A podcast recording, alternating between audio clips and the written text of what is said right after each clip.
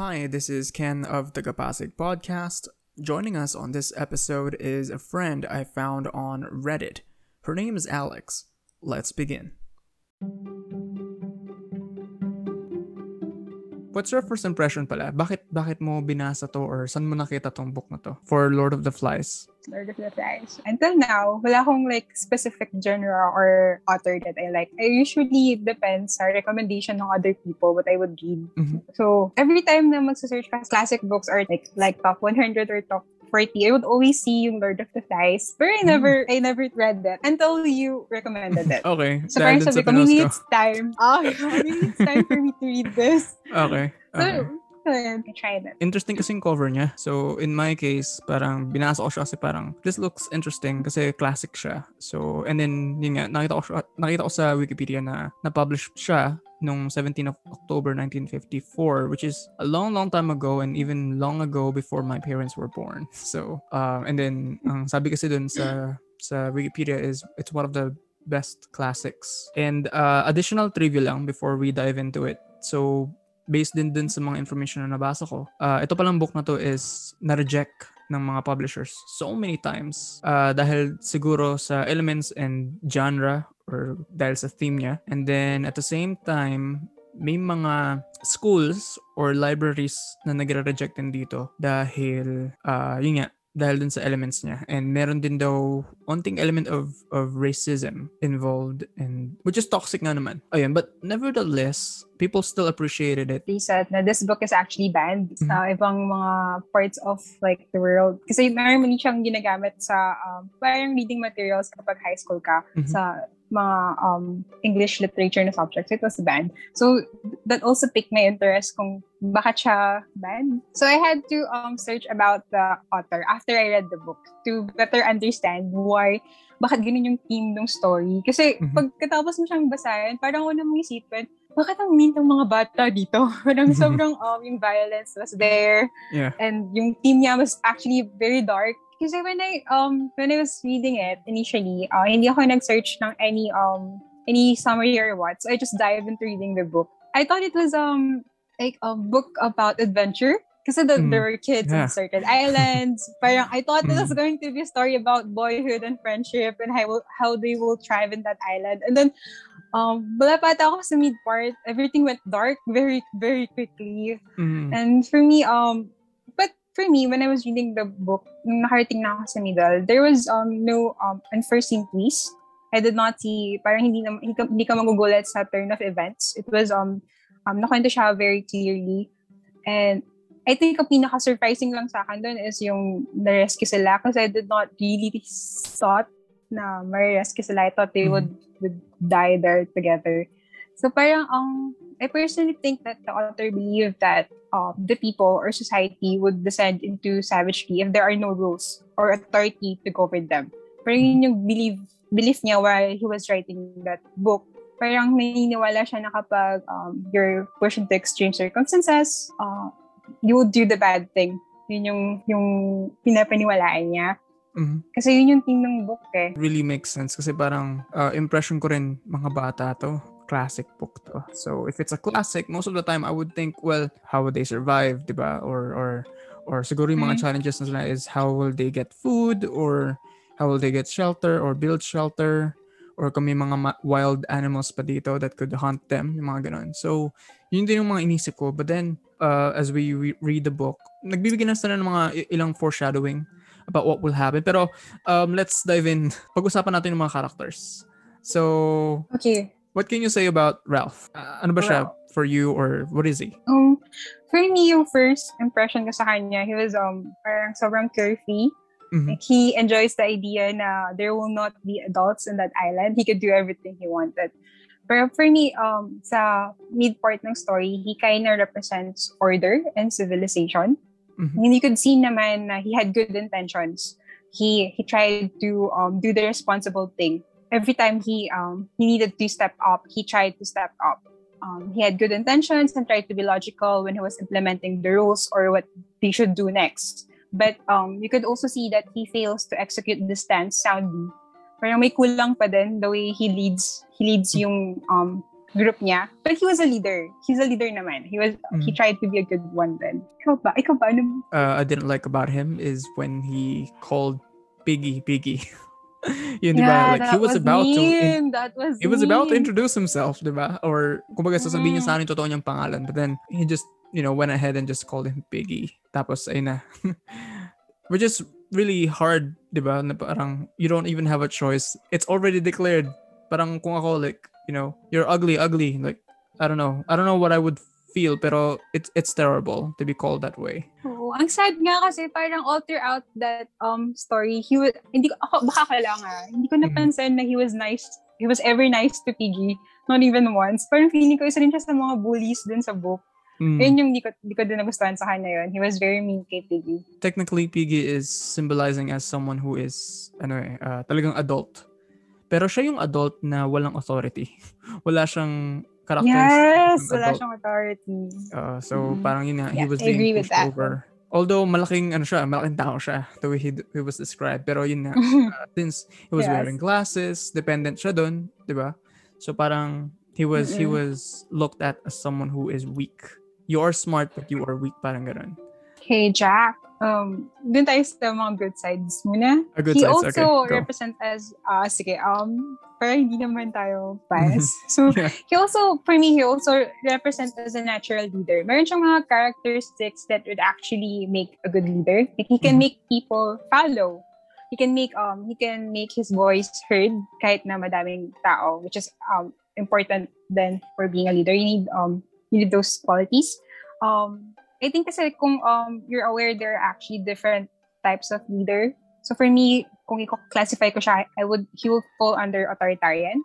He just orders people and doesn't hear them out. So he has full control of the group, pero leaving low autonomy within the group. Parang hindi niya napakinggan yung mga bosses ng mga tao. Siya lang dapat. And Mhm. for me also, yung bad side naman niya kasi, um, though ano nga, very, very ano siya, um, parang ayun mo yun, yung kapag he set his mind sa isang goal, he tries to accomplish them. So it's Yeah. also a good characteristic din ng leader. Mhm. Pero for me, sa book, he represents violence, thirst for power, and admiration. He was also, for me, yeah, um, he was also irrational. Kasi may mga times na may ginagawa siya kahit na wala siyang specific reason for it. Gusto niya lang talagang gawin. Mhm. Like, for example, um, yung, uh, how do I say this one? Um, baka ka lang yan, pero sa last parts kasi, di ba, he insisted on hunting Ralph. And I don't really understand why he wanted to kill Ralph. Kasi um, he Mhm. was alone, he was wounded, he had nobody.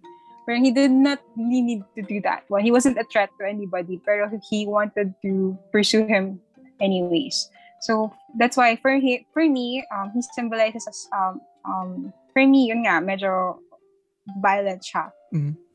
And medyo short-sighted din. He is, he is. Uh, naalala ko, Well, gusto Mm. ko lang bigyan ng compliment yung author kasi he was really good on describing and and you know putting so much personality on these chara- characters. Uh, one of the things na na-appreciate ko dun sa author is when he wrote about Jack hunting pig.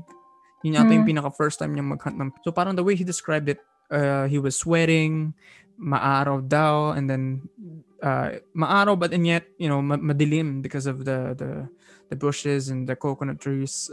Talagang nai-imagine ko yung scene.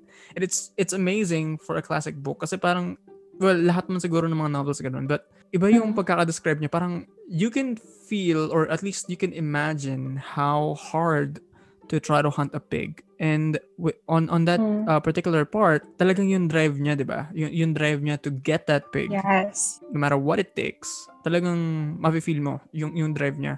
But then kung ikaw ang tatanungin, um, in terms of like siguro, you know, if you were a kid that were at least the same age as them and you have the option to go for the fire or go for the pig, anong anong mas ipa-prioritize mo? Like if you're gonna be one of them, Actually, yun pa yung sa mga one thing that I did not understand. Bakit siya sobrang obsessed with, with the pig when they were in the Mhm. island surrounded by fruits? They had Yeah. fruits. They had plenty of fruits. They could just, I mean, I Mhm. understand yung need for protein, but Yeah. you don't need to eat pig every day. He said na he was kind of short-sighted because he did not see those things.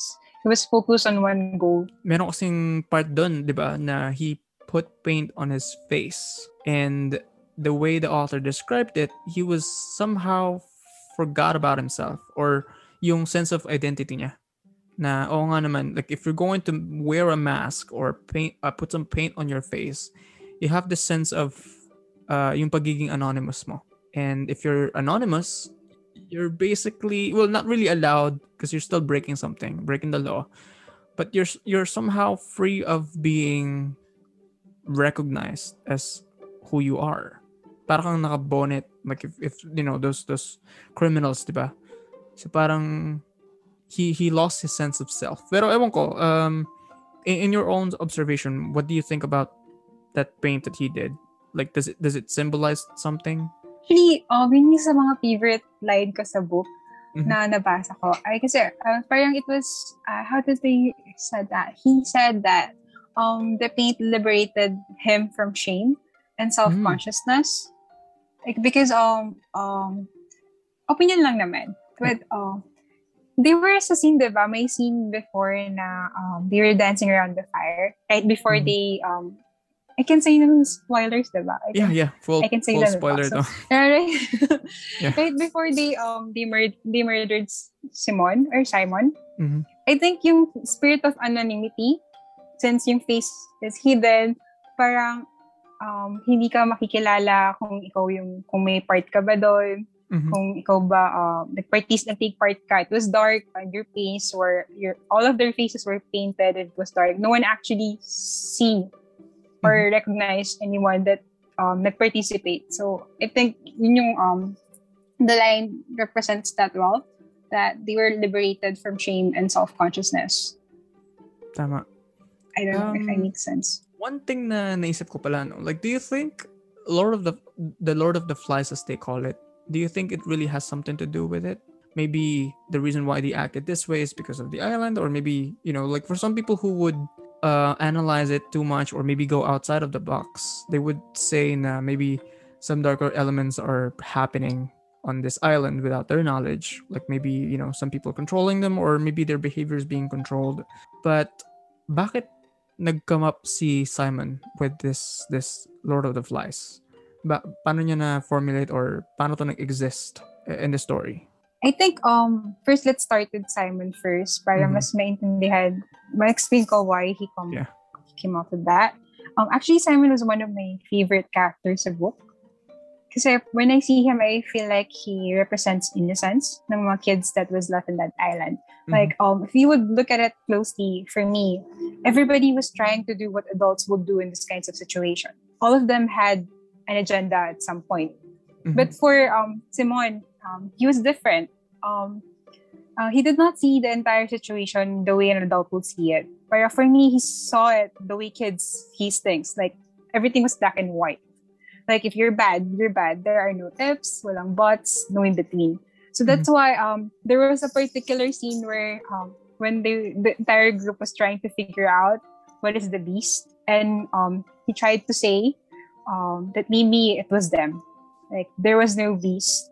He was implying that no? the real beast let uh, yeah, there was a foreshadowing already. Like he was implying that um there was no beast na the real beast lies within each and every one of them.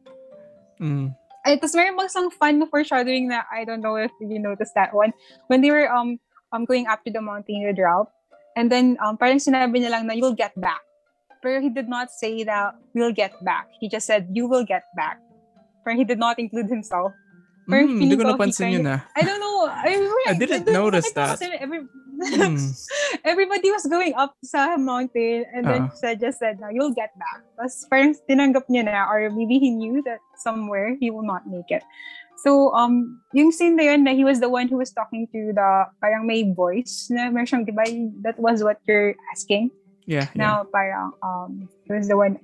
So, for me, yun yung isa sa mga factor why. Pero kung tatanungin mo sa akin kung um, who is the Lord of the Flies, kung, uh, for me kasi kung pagbabasihan natin yung um, uh, physical sa book, um, he was implying na yung Lord of the Flies was the pig's head, diba? There Mhm. was a scene where um, Sim- Simon was talking to it. Pero kung magta-talk tayo about symbolic meaning, yun nga, I feel na um, for symbolic purposes, for me, yung Lord of the Flies was represents the fear, the paranoia, the violence, or yung evil that was inside all of Mhm. us.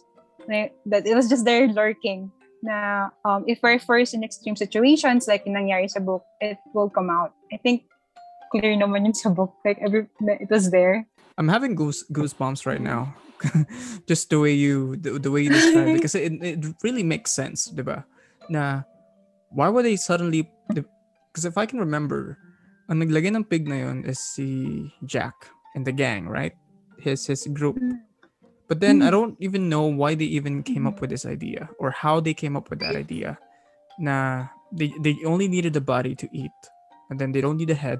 But somehow parang nilagay nila to to I don't know worship the pig or uh, to serve it as an offering perhaps Mm. and then put it Yeah. parang nasa in the middle of the clearing kasi siya diba so if anyone will stumble Mm. upon it they would either go crazy or get scared kasi who would fucking do that diba why would you put a pig's head on a stick uh, on a stick in the middle of nowhere so parang pero Mm. based on my further research, uh, Lord of the Lord of the Flies somehow symbolized uh, Beelzebub, or at least that's the the other name of Beelzebub, which I believe is a devil, or maybe equivalent of Satan. Pero yun lang yung nabasa ko, and then you know thinking about the the events that happened and all the violence, maybe it kind of makes sense. Simon was referring to them all along. It, it was not some external force happening around. It was just them. Meron ding dinagdag dito si Piggy actually. Because uh, if you can remember, some of the little ones, or little luns as they call it, so parang they, they're having this, this fear and maybe there's a monster in the forest or maybe there's a monster in the sea. But then he said that maybe the only thing that you fear or uh, this is not the exact words ah, pero he said something like uh maybe this this fear is not from them but from us. Or basically he's just referring to the, the very same people that you know they're surrounded. And i think he is particularly uh, pointing out to jack. Because if you can remember um unang nagalit si ralph right? Nagalit si ralph when he found out that there was a boat na dumaan dun sa island. And then when he looked at the at the mountain walang smoke. And then 'di ba um nag-inassign niya si jack. Bakit ang dami niyang inassign? Kasi 'di ba ang una niya ang unang gustong gawin ni jack is to hunt for pigs. But then he also said, bantayan mo tong smoke so that people can rescue us. While Ralph and the others will build shelters. So medyo, okay, so you're going to hunt pigs but you also have to guard the the fire. Pero anyway, nung nawala yung, nung, nung wala yung fire and then they went up there, di ba nagkaroon ng commotion? Thankfully, they, they didn't Yes. punch each other pero parang sumabat din si Piggy and yun yung first time na nak- nasapak siya ni Jack. So I think at the time Mm. he was re- referring to Jack when they said they're having fear. So, ayun nga eh, parang they only they already have two geniuses, diba? For me kasi parang genius din si Simon, but he's just really quiet and weird. So I don't like Ralph kasi parang siya yung nagsisymbolist as immature Captain America, diba? Like, you know, he has this spirit of leadership, pero he's not as smart. So, anong masasabi mo dun sa like their their chemistry or their structure uh dun sa dun sa ginawa nilang little government? Like, do you really think kids that on that age would establish that kind of order or will they do some, something different? For me, uh, sa mga naging major problem na nakita ko is hindi pantay yung hati. Parang masyado silang nag-allot ng so many people doing the hunting. Mhm. Pero wala silang in-allot to um to uh to build, to build the houses first, syempre ganun. Or to look after the little ones. They, talagang iniwanan lang nila yung mga kids to do everything. Yeah. There was no um authority or that governs yung mga kids. That's Mhm. why nahirapan din sila with the job kasi hindi siya equally divided. Um, ano ka ba? Pero at least they tried. Parang they tried to establish authority or they tried to establish rules Mhm. para maging civilized silang lahat. So I think that was the goal why they um they um they had an election to sino yung maging chief para may um meron pa rin sila some meron pa rin um, civilization civilized pa rin sila sa maliit na community na yun. Mhm. Pero uh, I don't think it worked kasi yung ending nga ng book, kagulo pa rin sila. Pero sa tingin mo, like, from the author's point of view, or uh, at least if we're going to assume that we're the ones who wrote the book, ano yung sa tingin mo Hmm. gusto niyang uh, sabihin for the readers? Uh, like, is there a hidden message? Is he trying to mirror the characters, uh, you know, in terms of what's actually going on. And if I can remember, uh, he participated in World, World War II or maybe one. Pero alam ko he was he was uh, a soldier dun sa mga major wars na yan. And I think it was inspired from that. Pero what do you think? Ano yung anong gusto niyang sabihin for readers like us? Um, there was no positive note dun sa story. Parang walang optimism or anything. It wasn't, um, parang sobrang dark nung theme. It simply answers yung question, yung is man inherently good or evil? Mhm. Ganun siya ka, um, ka-pessimistic when it comes to um, nature ng humans. Parang sobrang iniwala siya yung bad side natin would always prevail over the good one the good side. Pero I don't um generally believe dun sa um sa author's view, reveal over the good. Kasi if you would look at the story, lahat naman ng characters sa book na yun, um, they were in the same situation. They were faced with the same difficulties, presented with the same choices. Pero they all responded, they all responded differently. So I don't really agree dun sa view ng author that way. I believe na we have choices and Mhm. um, we would choose differently kahit na nasa same circumstances tayo. When when they all first met, Jack mentioned something na we're not savages because we're English. Diba? So parang in a way he- he's he's basically saying that English people are civilized or that they're they're superior versus other race races. Pero which is ironic because he was the one who led this whole violence. Ano pa lang ang reaction mo nung namatay si Piggy? Like, were you surprised? Masyado bang brutal yung pagkapatay sa kanya? like, what was your initial reaction when you found out about it? feeling ko, um, explain ko muna what I thought of Piggy first. Pero Yeah. nagulat ako na namatay siya. Pero kaya um, expected din na, kasi he was very unliked. Parang uh, outcast siya sa entire group. No one actually liked him. Mhm. Actually, for me, ang only person na nice sa kanya was Simon.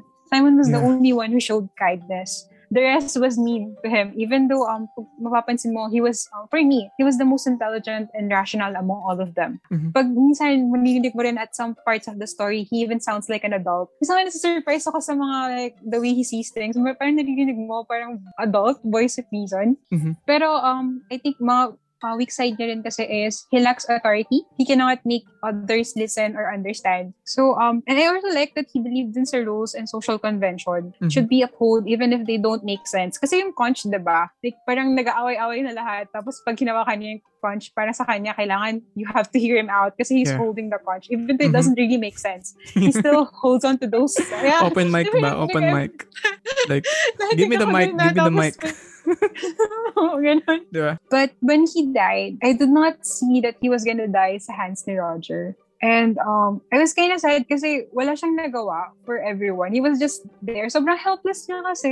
Lahat Mm. nagkakagulo na, tapos he was just there. So, ayun. Nagulat din, pero we kind of see na mamamatay din siya. Ano, ay, ikaw ba? Ano bang naisip mo nung namatay siya? He's just basically saying na whoever's dominant will survive. And yun, yun yung parang naging impression sa akin. They would rather go for this political power. Kasi diba parang may politics dito even even if they're kids.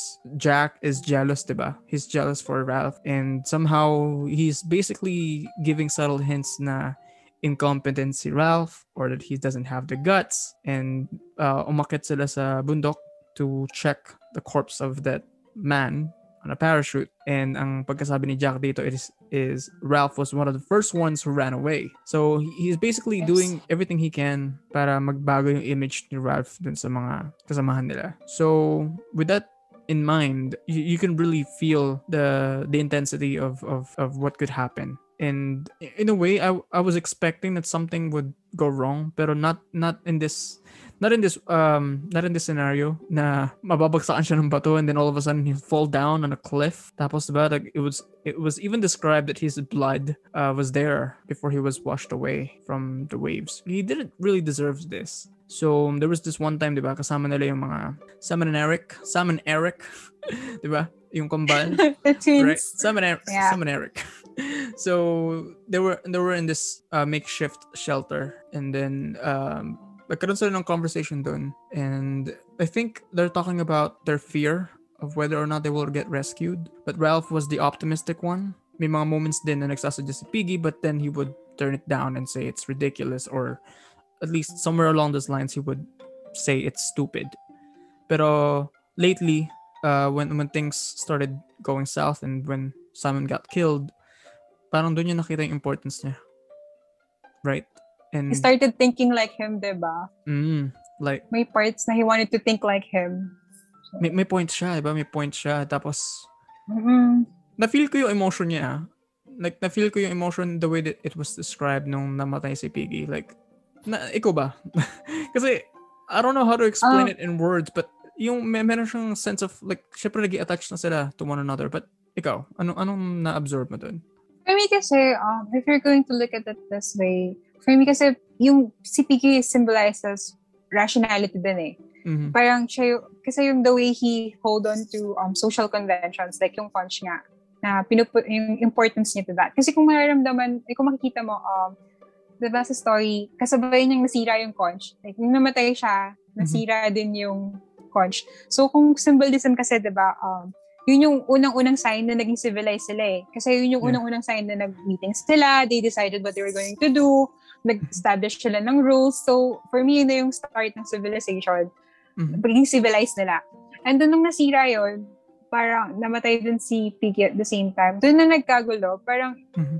um, okay na na wild sila, okay na na savages sila. So, so feeling ko, um, yung um, emotions na naramdaman ni Ralph, more on yung, yung part na yon na parang bukod sa nawalan siya ng makakasama and mawawalan siya ng um, someone that would help him decide kung ano yung dapat niyang gawin. Uh, parang part of him already lost all hope na may rescue pa din sila. Kasi um, everybody was um, acting wild. Parang, kasi see, I don't even sure if Jack wanted to be rescued. Parang he showed no interest no. whatsoever dun sa idea na gusto niya, parang, he, I don't know if he wanted to stay in that island, but he showed no signs na gusto niyang makaalis.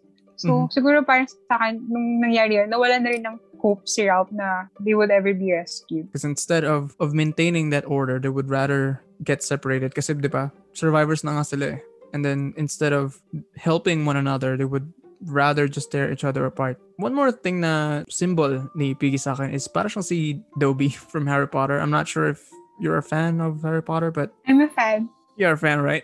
Like, remember his death, a right? Nung namatay siya. Grabe, parang parang ganun yung ganun yung, Yes. sim- yung parang ang hina niya, 'di ba? Parang he was just being pushed over, parang siyang useless, kahit meron siyang brain, kahit meron siyang magagandang insight. Well, hindi naman ganun si Dobby, but the way the way he was killed, siguro whenever they kill the weak, that's how it feels. Kasi they're basically defenseless, powerless against these big characters. That's that's how I felt na he didn't deserve to die this way. And thinking about Ralph getting attached to him in terms of, you know, real bond and friendship, parang he's he is the only friend who actually listened to you and you disregarded him from the beginning, right? You're the one who called him Piggy and now he's gone. Yes.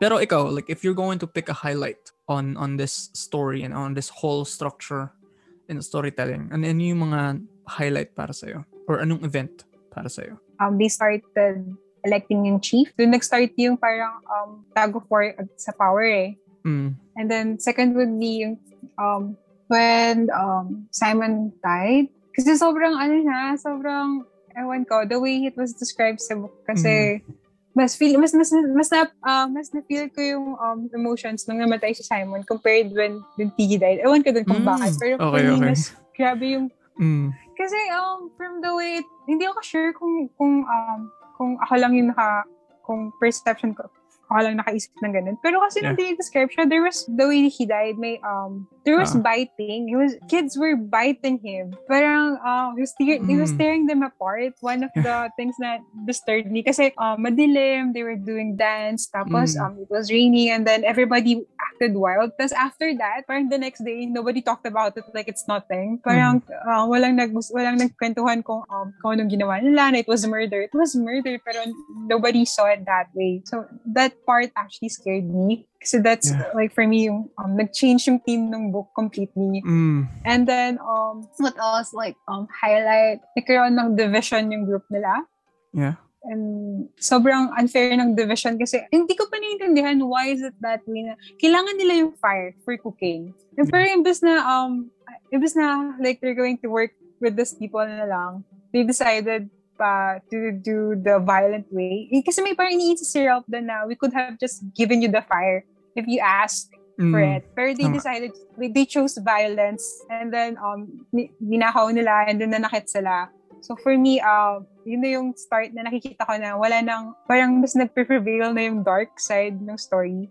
The kids Mhm. were not um thinking rationally anymore. And yun din, tapos yung pagkamatay ni Pinky, of course. Kasi for me, yun na yung um, end ng everything. Parang nagsisimula na silang gumawa ng mga bagay or naging violent na sila. And kahit na, kasi ito ata yung first death na happened na in broad daylight. Mhm. Kasi nung, alam ko nung kay Simon, di ba, parang sinasabi nila na it was dark, nobody really see, really see anything. Ayaw nilang i-own up na they did murder. Parang Yeah. iniinsist nila na ah, wala naman nakakita, wala, madilim naman eh, or we're paint, painted yung faces nila, it's okay. Pero this time, Mm. when uh, Piki died, it was broad daylight. Everybody was Yeah. there, everybody could see it, and nobody thought na it was murder, nobody thought that it was wrong. Parang hindi just, tinanggap na lang nila na yun yung, yun yung um, norm, norm dito sa society na to, na it's okay to do those things. Kasi he was Mm. weak, he deserved that, okay lang yun. So, yun yung isa sa mga bothered me the most. What I don't get is how he came out from the forest and then all of a sudden all the boys saw him differently, right? Kasi 'di ba uh, this this whole chaos started when they started having fear. And I think fear has uh kumbaga parang yung, yung emotion, the mere the mere existence of emotion of fear can sometimes or maybe most of the time turn into hate. Sometimes they hate what they don't understand, ba? And since I don't know, like hindi, hindi ang hindi ko maintindihan is is someone being possessed by the devil or dahil ba nagpapanik siya because he found out that maybe it's only them kasi 'di ba parang before he came out of the forest parang nagkaroon siya ng self um self conversation within himself. Pero the way it was being told in the book it seems as if he was talking to the Lord of the Flies. And I think uh, somewhere along those lines, Lord of the Flies mentioned na um, this this whole evil thing or whatever that's going on, it's all you, it's all within you, parang ganun. And then he came out of the forest and then suddenly the boys saw him differently, na mukha siyang hysterical, Mm. mukha siyang ganito. And then uh, merong transition eh. Like I think the weather at the time, maybe it was sunset, maybe it was, I don't know, maybe there was a sun at the time. Di ba nung kumakain sila, and then they're having their their their share of of meat. Paglabas or bago lumabas si Simon, biglang parang big, nga, like parang nag, nagdidilim na yung langit. And then all of a sudden it was already raining. Uh, and if I can remember, may mga lightning pa nga daw na bumabagsak din sa sand. So parang may, meron ditong level of transition na ito na yung ano na, ito na yung parang turning point nila. Na after he got mur- murdered, uh, nobody wants to admit what they've done. Nobody wants to acknowledge what they've Yes. done. And and if I'm not mistaken, even Ralph and Piggy or maybe Simon and Eric was involved in the murder as well. Pero maybe I'm wrong. Pero I think they were involved. yeah, they were involved, 'di ba? So parang they don't want to acknowledge it, but they're the ones who are aware of what they've done, 'di ba? And to think that even after the death of Simon uh, of of Piggy, it was done in broad daylight and yet they didn't change. They didn't realize anything. Parang walang walang self-revelation na parang hey, I just killed a friend, I just killed a comrade or 'di ba? A fellow survivor, but they didn't change. They still they're still the same. And then of course they went out and and decided to hunt Ralph who is already helpless and if you can remember he's already bleeding, 'di ba? He was he was Yes. bleeding from from that wound. Alam ko merong scene na nakita ni Ralph yung pig. Like a- anong anong Yes. sa tingin mong nangyari doon? Like anong naging reaction niya or how did he react nung nakita niya to? Kasi 'di ba he was running I cannot remember. Alam ko lang he saw the pig when he was running away from the people who was chasing him, diba? Uh, I'm not sure, but I think he is he's trying to have a conversation or asking. Ako kasi sa pagkakaalala ko, he was, um, he just felt na it was staring at him. Mm, staring at him. go. Okay, okay. And then Yeah, the, I, I'm not sure, pero yun yung na, una kong nakita. Actually, Mhm. um, agree with you yung sa part ng kay Simon na Mhm. I did not understand then kung bakit paano na lang biglang nag-change yung mood and then they, they decided to attack him. So Mhm. sobrang confused ko. I even read that yung paragraph like twice just to make sure I did not miss anything. And then, Yeah, yeah. I tried to ako rin, ako rin. yeah, kasi nalilito na ako. Sabi ko, how can you not, parang, he's a kid, same, same build as you. He looks Yeah. exactly like you. How did you um confuse him na he was the beast? So, sobrang confused ko. I even tried to look kung may movie ba, just to see Oo. kung ano yung settings. Kasi baka hindi ko na-imagine. Mhm. Pero even dun sa movie, I could not understand kung paano nila nakita si Simon as the beast. Pero if you'll notice, after that, parang pinahawakan na lang Jack, the way he explained it sa um, sa mga kasama niya is, um, the beast possess people. So parang hindi ko alam po yung may ginamit niya na defense sa, or um, um, ganun niya defend yung ginawa nila kay Mm. Simon. Kasi he never really did acknowledge that it was a murder. So, pero yung sa scene na sinasabi mo kay Ralph and the pig, I don't really, I can remember it. I don't know, I'm sa pagkakaisip ko kasi, um, he was scared of it kasi he feels like he was staring or following him. Yung Ah, pig was okay. Following him with a.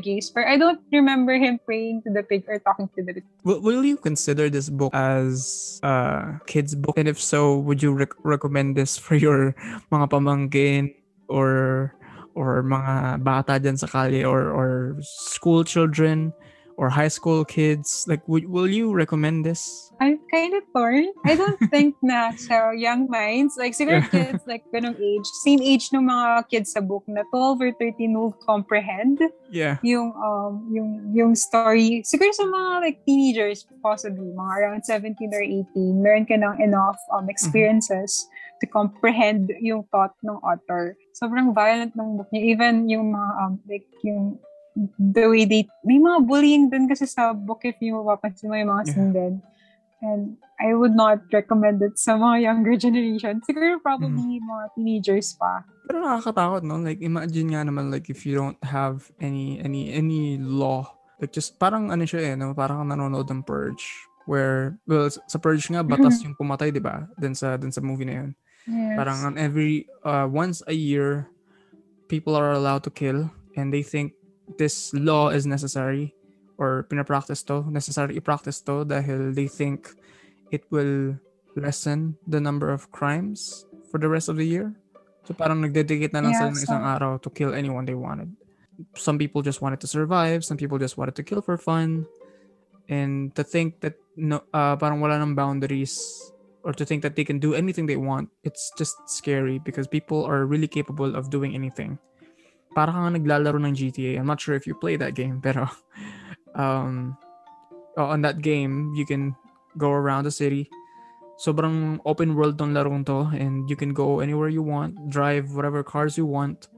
Pero the disadvantage is you can take anyone's car, punch a random citizen, uh, blow up anything, shoot them dead. Anything that you can do can be done as long as the player wants it. Pero pwede mo ring sundin yung traffic rules. The moment that the conch was broken, parang yun na yung, yung moment of them being, you know, be, being this, this, some sort of tribe na it's over. There's no such thing as us. There's only them versus you. Parang ganun. They're basically going backward na unti na nga lang sila. They're already survivors, di ba, kung tutusin. And yet, they went down the path of, of violence and excluding others instead of working with one another. So parang ganun yung naging structure. And even The Walking Dead, I'm not sure if you watched The Walking Dead. Di ba? Like, with, with the apocalypse going on. So they have one huge enemy, which is the virus or the infection and number of zombies. Pero ang mas naging dangerous dito is not the zombies themselves, but the actual surviving humans. Na they formed a group to survive, and yet there are also other groups who wants to survive but also to rule over others. Instead of forming into one nation or or restoring the nation of America, they decided to have their own shit, deal with their own shit, and then fight kung sino man yung babangga sa kanila. So I guess this is the the the very thing. Pero since we're talking about books, no? Ano yung mga books na pwede mong recommend to our listeners? Talking about Kill a Mockingbird with, um, I think, fit Mhm. yung, same sila. About saan siya? To be honest, hindi ko pa siya nababasa pero nakikita ko na yung title niya somewhere. But I don't know what it is exactly. So if you're going to give us a non-spoiler uh, preview about what it is, ano siya? So that story revolves, kasi matagal na din. So, pero I think that story, mayroon siyang factor ng racism. May part siya ng, Mm. may, um, may, may Okay. part siya with that. And perhaps another reason why I decided to uh, do an episode of Lord of the Flies is um, siguro ngayon ko lang to naisip but I think the author is also trying to tell na people really need to work with one another. Uh, let's not try to antagonize. Uh, just like what how well in terms of how I observed it, no, um, in terms of Ralph and and Jack, right? no matter how rational their suggestions and and solutions are, hindi hindi nakinig si Jack, 'di ba? Instead of of attacking the person, at least try to focus the message first. So anyway, uh, again, Alex, thank you so much. Uh, let's keep in touch. Uh, thank you, thank you so much. Thank you.